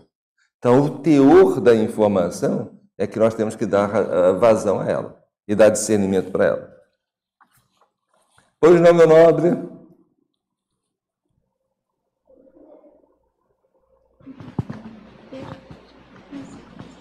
Porque às vezes eu tenho medo no quarto. Eu não ouvi, desculpe. Porque às vezes eu tenho medo no quarto. Tem medo no quarto? Tem medo no quarto, é isso? Ah, você tem medo de ficar no quarto, é? E você já falou para a mamãe que você tem medo de ficar no quarto? Sim. E o que a mãe fez? Ela faz energia comigo. Ah, tá. Então, então você vai, pedir para a mamãe fazer o seguinte: quando você estiver com medo no quarto, você pede para a mamãe: mamãe, vem cá. Eu vou trabalhar com as energias, vou jogar energia assim, na direção do local que eu estou sentindo medo, vou jogar energia e pedir consciência extrafísica, pode ir embora, que eu quero agora dormir. E você vai jogar energia assim. Tá legal? E a mamãe do lado, tá bom? Tá. Mas você que vai jogar essa energia para a consciência extrafísica ir embora. Tá legal? Uhum. Pode ser você? Pode. Olha, eu confio em você, hein? Tá. Tá bom? A mamãe só está ali só para ver o que você vai fazer e a consciência vai embora. Só e, as, ela... e às vezes eu vejo fantasmas. Eu sei, eu sei que o fantasma é que às vezes dá, faz você ficar com medo, né? Então, ó, você vai chegar, chegar para o fantasma, olha, agora eu quero dormir, quero descansar. Numa outra hora você vem para a gente conversar, mas agora eu quero descansar, tá bom? E jogando energia para ela. Você vai pedir para ela ir embora, mas com a mamãe do lado, tá bom? Uhum. Beleza? Sim. Yes, confio em ti, tá? Tá. Mari. Isso, ó. A próxima tertúlia matinal minha vai ser sobre é, crianças parapsíquicas. Ok? Vai ser no dia 13 de outubro. Vai ser Olha, vai ser, próximo domingo? vai ser show. A 13 de outubro. No dia das crianças, dia 11, dia 12, dia 12, no dia seguinte, eu vou falar sobre crianças parapsíquicas. E o que, que papai e mamãe têm que fazer para ajudar e as crianças o que precisam fazer. Ok? Ô, Mário, aqui. Opa, pois não. É, eu tenho, assim, eu sinto, assim, quando a, psicosfera, a consciex é, chega na minha psicosfera e eu fico agindo igual ela. E eu estou percebendo que eu estou agindo diferente, mas eu não consigo, assim, é, fazer alguma coisa, fazer, na hora, assim, não... E as pessoas até já chegaram a falar: nossa, você está diferente, você está esquisita, você está. Então, eu não sei se, eh, aonde que eu poderia começar, como que eu poderia começar a é, perceber, não, fazer alguma coisa, porque perceber eu percebo, Ah, entendeu? ah. Fazer alguma coisa. Olha só, olha o que, olha o que você está dizendo e o que, aonde isso pode levar. Digamos que venha uma consciência que, que queira matar o outro. Aí você mata. E aí quem vai para a prisão? Quem vai para a prisão? É o outro? Olha bem o que você está falando e o que você está se permitindo fazer. Cada um de nós faz o que quer, permite o que quiser. Se você está se permitindo ser influenciado por alguém, essa influenciação Mas pode é- ir ao extremo. E É- pode. Então, se eu deixo hoje, se eu deixo hoje uma determinada situação, amanhã vai se agravar. Amanhã vai se agravar. E isso não tem limite. Cada vez mais a pessoa quer tomar conta do outro. E você está permitindo. Então, a primeira coisa é cortar. Sabendo que você está mimetizando o problema do outro, a primeira coisa é cortar. Cortar o quê? Aqui não. Ah, Neste terreiro, quem manda sou eu. Primeira coisa. Agora, nós muitas vezes deixamos fazer isso por conta de nos sentirmos fortes, querendo manipular alguém. Então eu faço uso daquela personalidade para manipular uma situação, uma pessoa. Isso não é legal. Isso é negativo. Então, se eu estou permitindo que isso ocorra, porque algum benefício eu estou tendo, benefício entre aspas, tá? Então, mas como, como você começou, teu, é, você já fazia isso? Porque por isso que eu estou falando, eu estou começando a Sim. desenvolver o meu parapsíquico, então Primeira eu coisa- eu estou tendo essas dificuldades. E agora que nem você é, você já Não, mas já eu estou tá lá. eu tô falando para todos nós. Eu, quando, por exemplo, me sentia agredido, por exemplo, extrafisicamente, eu parava. Eu chegava para minha mãe, mãe, alguém está me batendo, alguém está me incomodando. E eu pedia ajuda, logo de cara. E minha mãe, o que fazia, como tinha um amigo que, era de um, que trabalhava no centro espírita, me levava para o centro espírita para, afastar aquelas consciências. E muitas vezes elas até se comunicavam, dizendo o que, que elas queriam exatamente. Eu pedi ajuda. Agora, nós hoje já estamos com um nível de conhecimento que po- podemos, sim, evitar esse tipo de coisa, na medida do conhecimento. E uma das ferramentas que nós temos hoje para evitar isso, primeiro, é discernimento daquilo que é o melhor do que é o pior. Isso nós podemos ter. Sabendo de antemão, por exemplo, o fato de saber que essas coisas ocorrem, o fato de saber, eu posso tomar uma atitude de deixar ou não a interferência se manter. E outra, trabalho de energia. Trabalho de energia é fundamental. Enquanto nós não trabalhamos as energias, nós não temos competência. Mas a questão é vontade. O que, que eu quero da minha vida? Isso é insubstituível. Se eu estou sendo permissiva, é porque eu, de alguma forma, estou percebendo. Eu, como criança, eu não tinha noção dessa realidade. Eu, como adolescente, não tinha a menor competência porque não sabia como é que isso funcionava. Mas no momento que eu soube como isso funciona, a partir de agora, não. Isso eu não admito. Mas desde o momento que eu, que eu assisti uma palestra do professor Valdo falando de estado vibracional, eu disse assim, isso é para mim. E a partir dali não precisei mais de centro espírita para me desassediar.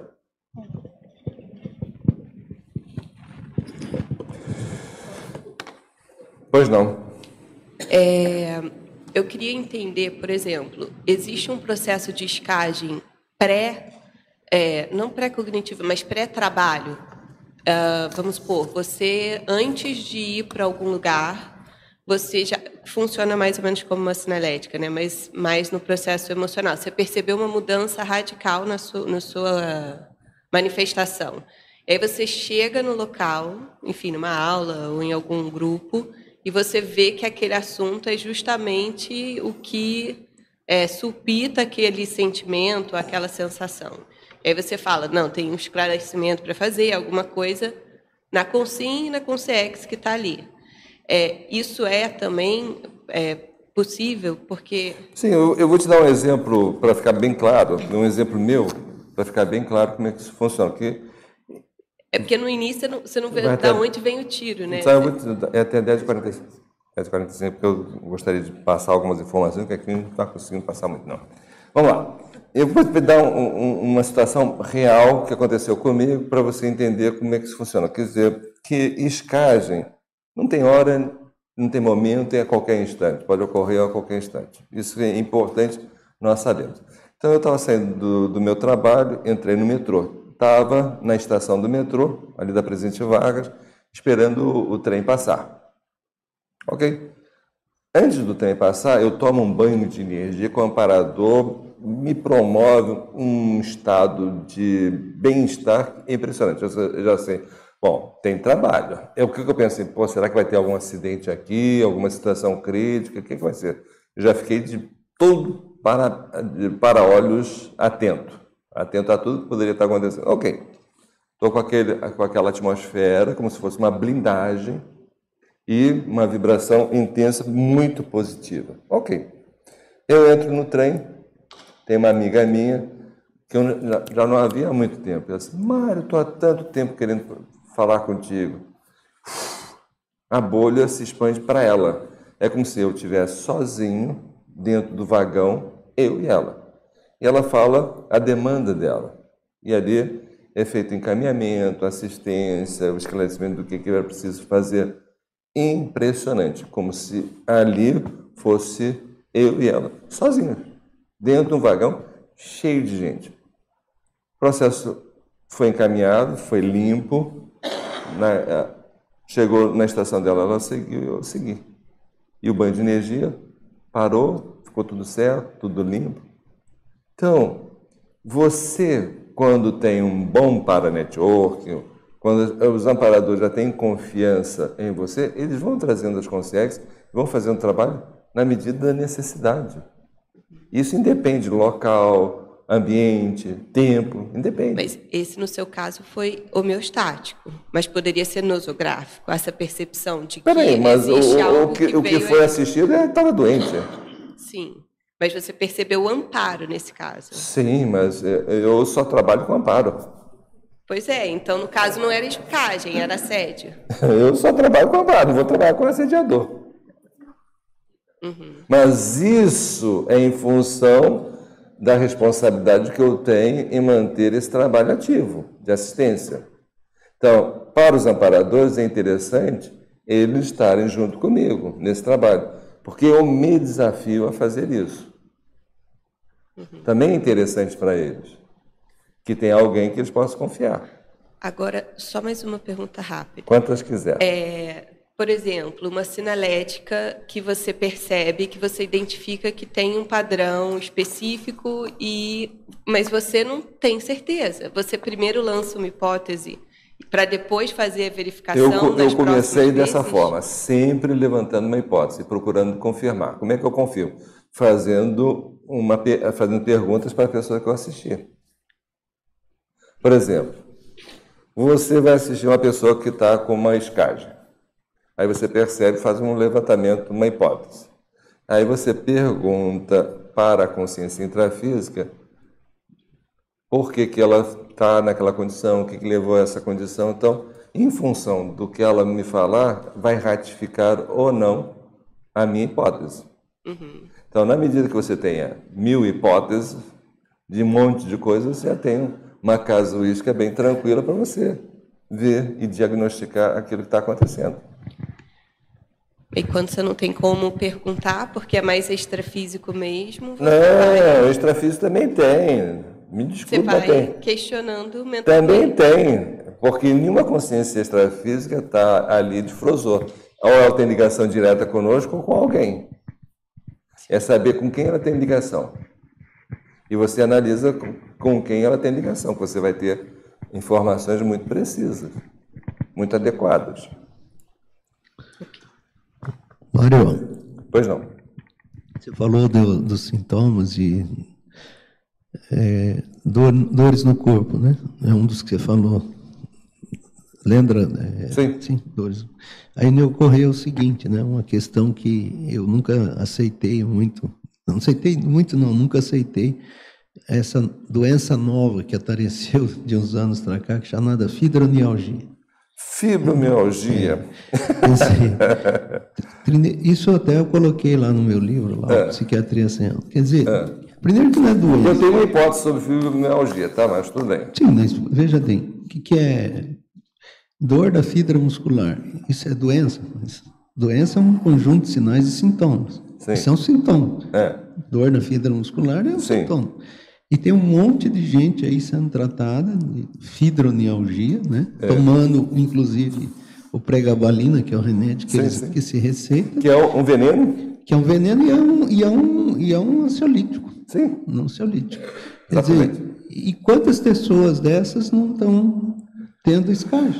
É, olha só, é, o problema é um pouquinho mais complexo, no meu ponto de vista, dos casos que eu vi de fibromialgia. É, é o que eu ia falar aqui da predisposição. Da, ah, já falei da predisposição, né? Já falei da predisposição. Que pode levar. Qual é a predisposição que leva uma pessoa a ter fibromialgia? Falta de perdão.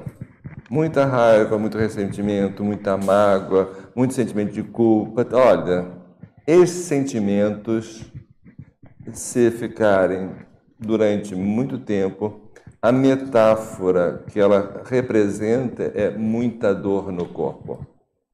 E muita dor no corpo se representa com fibromialgia, mas a dor é puramente psicossomática. E a gente tem visto que a pessoa, quando supera as suas mazelas, os seus ressentimentos, as suas mágoas e suas culpas, supera a partir do perdão, O alívio que isso dá é impressionante. A gente tem casuística disso.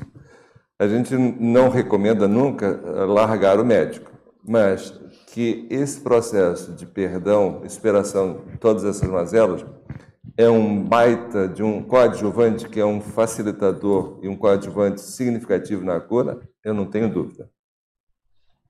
Tá? A medicação em si, para mim, o que eu tenho visto, ela não tem recuperado ninguém. Tem anestesiado muito mais do que recuperado. Sem dúvida, sem dúvida. Tá? Então, agora, com o perdão, por exemplo, ela fica, chegar numa condição muito mais favorável, não tenho dúvida, pelos exemplos que a gente já teve. O que, que você acha, Jovilde? Eu estou botando a Jovilde em, na contraparede, né, Jovilde? Não, eu concordo contigo, assim, acho, né, fibromialgia é uma, é uma dor generalizada, não tem, assim, uma causa fisiológica, física, não tem. Agora, assim, o emocional que predomina. É. E, e normalmente essas pessoas são muito raivosas, muito, muito magoadas, muito magoadas. Muito magoadas, muito, com muita raiva.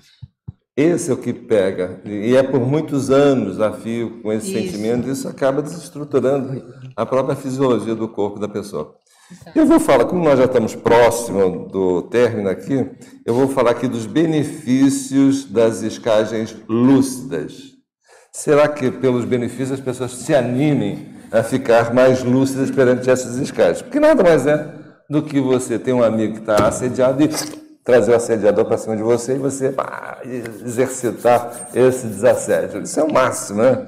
de, de competência e, e de exercício. Então, se quer competência, pegue os amigos. Por exemplo, eu ia para casa dos meus, do meu, da, da, minha irmã, lá tinham duas filhotas, lá, ela tinha duas filhotas que voltei meio estavam assediadinhas, e ela também, né?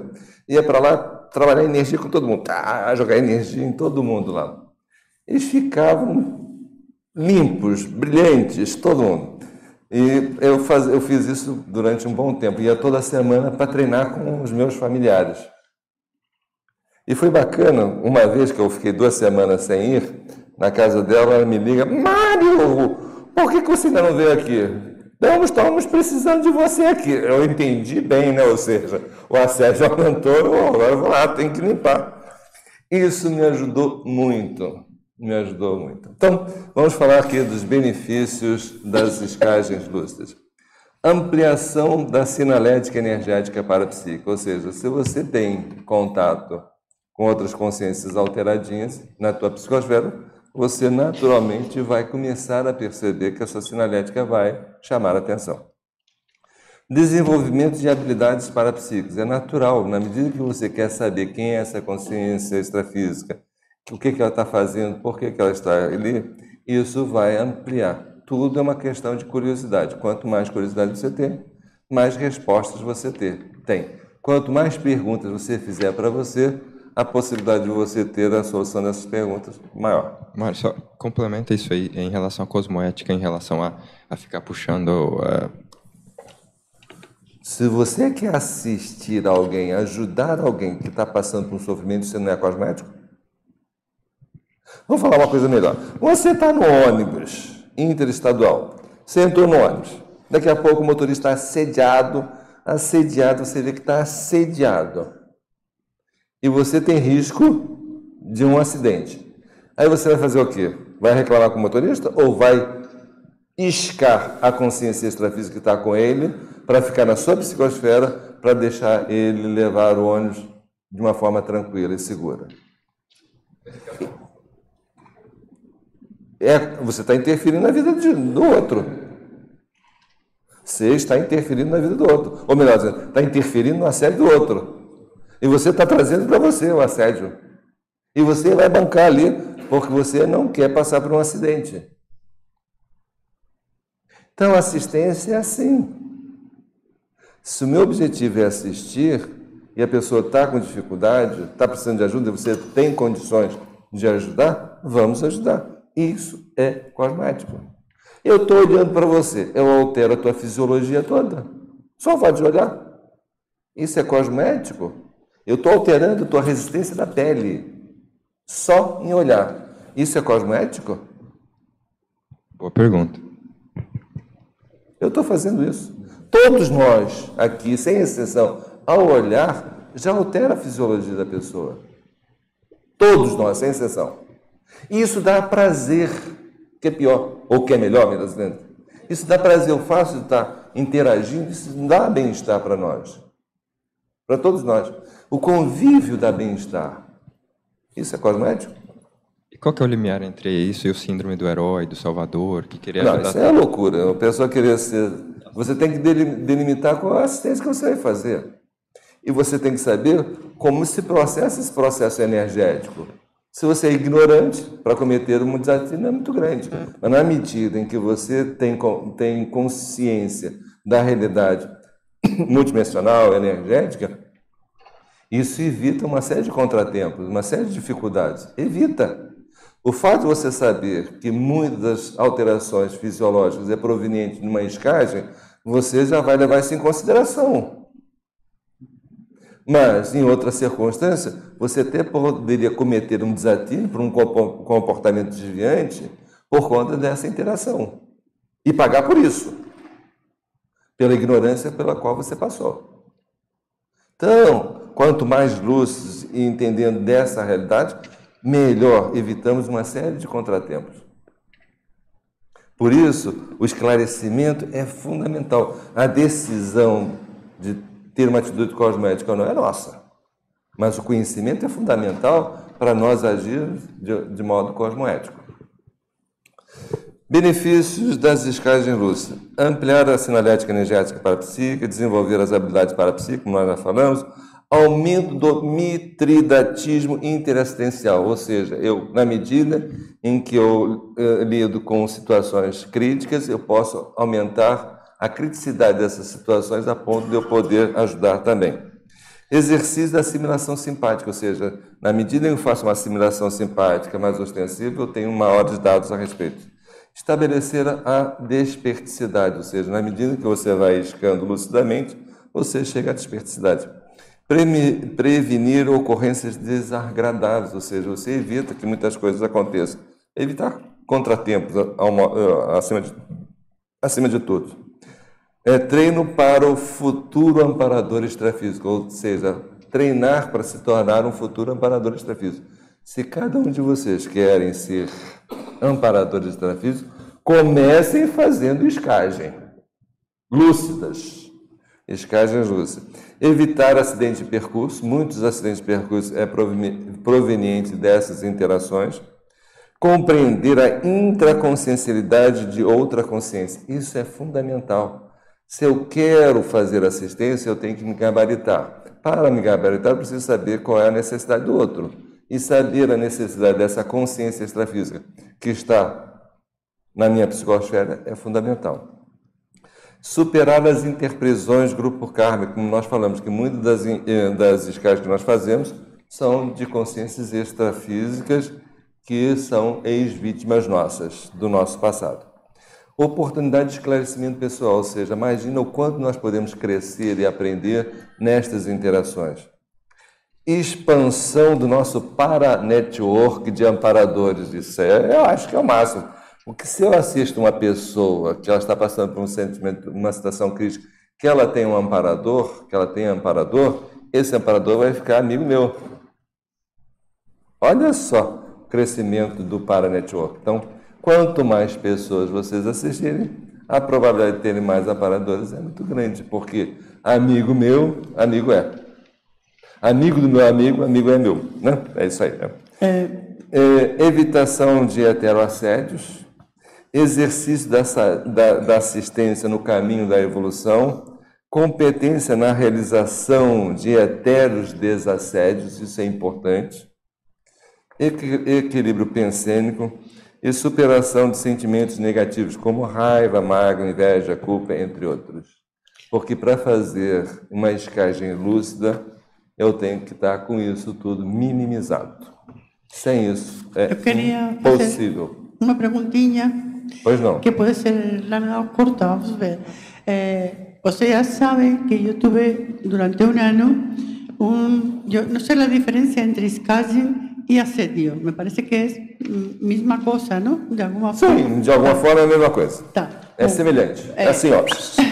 Hay una cosa que fue para mí difícil de entender porque a mí personalmente no me influyó ese escasez durante un año. Personalmente. Fue todo mi entorno. Mi entorno fue un desastre. La lavadora se estropeó, lo otro se rompió, los 20 ítems que yo escribí, ¿qué está pasando aquí? Más yo, como no me sentía diferente, ni me sentía asediada, yo funcionaba exactamente igual. Y eso, eh, que tiene que ver con el tema de hoy, es calle lúcido, yo no tive. ¿Por qué no tive esa diferencia en que a mí no me atingió personalmente? Yo fui seguir siendo la misma persona sin ningún problema. ¿Eso cómo se va a poder, cómo uno va a poder resolver? Porque eso significa que esa ah, conciencia era tan afín a mí que yo no sentí, o eso significa que como no fui atendida personalmente, yo no pensé que era un asedio. Sé, eso no es algo Olha só, nós, analizar. nós temos que pensar da seguinte forma: muitas vezes os amparadores criam um ambiente para nós favorável ou blindagem para nós assistirmos em, em função do esclarecimento, da, do exemplarismo que nós vamos estar passando, e em função de, de mostrar, sem nos abalar, mostrar o seguinte: como é que é uma pessoa íntegra, positiva, que não se abala com as situações? Então, isso é um exemplo também, e é uma forma de desassédio significativo. O exemplo que você pode dar é não se abalar com essas situações. Então, a escagem, muitas das vezes, é feita pela informação que você passa, pelo exemplarismo que você faz. Às vezes, o encaminhamento é direto.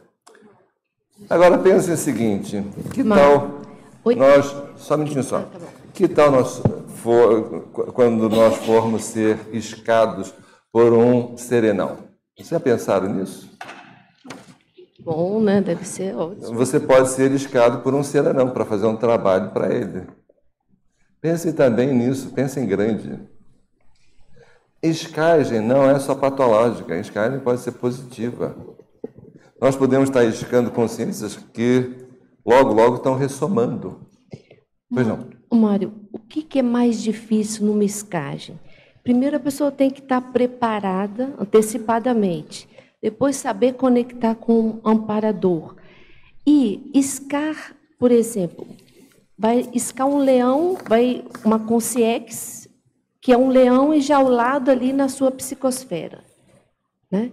Então, uma estratégia criativa para cada consciex que você vai iscar olha, olha só, uma coisa que eu falei logo no começo. Todos nós fazemos escais, sem exceção. Todos. De todos os níveis. Mas sem De lucidez. todos os níveis. Mas As sem lucidez. Vai depender da sua realidade íntima, que vai fazer a assimilação com essa consciência. Só que a maioria não tem lucidez. Então, fazer assimilação, fazer escais é a coisa mais fácil do mundo. A coisa mais difícil é tornar essa escagem lúcida. Mas escagem, todos nós fazemos. Sem exceção. Como resolver o problema da consciex? Está na minha Não, também não. O que fazer? A questão, enquanto você não está lúcido, você não está resolvendo. Até resolve empiricamente. Muitas vezes resolve. Acho que resolve ótimo. A grande maioria resolve, porque fica ali temporariamente e vaza para uma outra pessoa, vai, vai passando de pessoa a pessoa. É aquele amigo que chega na tua casa, sai da tua casa, você está troncho. Ele veio com companhia, pode ter pego, pego de outra, e, e assim vai. E elas vão pulando de, de galho em galho. Pode acontecer isso. A questão mais séria, é o que nós, nós queremos estar falando aqui, e falamos já dos benefícios, é tornar lúcida essa escagem. Isso que é o fator preponderante. Mais sério. Senhores, eu queria só convidar vocês a participarem dos 25 anos de Conscienciologia em Portugal. Temos uma série de eventos, tá- o cartaz está aí ali fora para quem quiser ver, tem uma série de atividades, eu convido vocês. Para quem quiser mais detalhes, pode ligar para a CIP do Brasil ou de Portugal, e a pessoa de contato aqui é a professora Neide, no telefone aqui 21 99973 2033 para maiores informações aqui no Brasil. Ok? Eu convido vocês. E o tema da próxima tertúlia matinal, tema é Determinante Evolutivo, com Roberto Lemingen, na próxima, no próximo domingo. Obrigado e até as próximas oportunidades. Obrigado.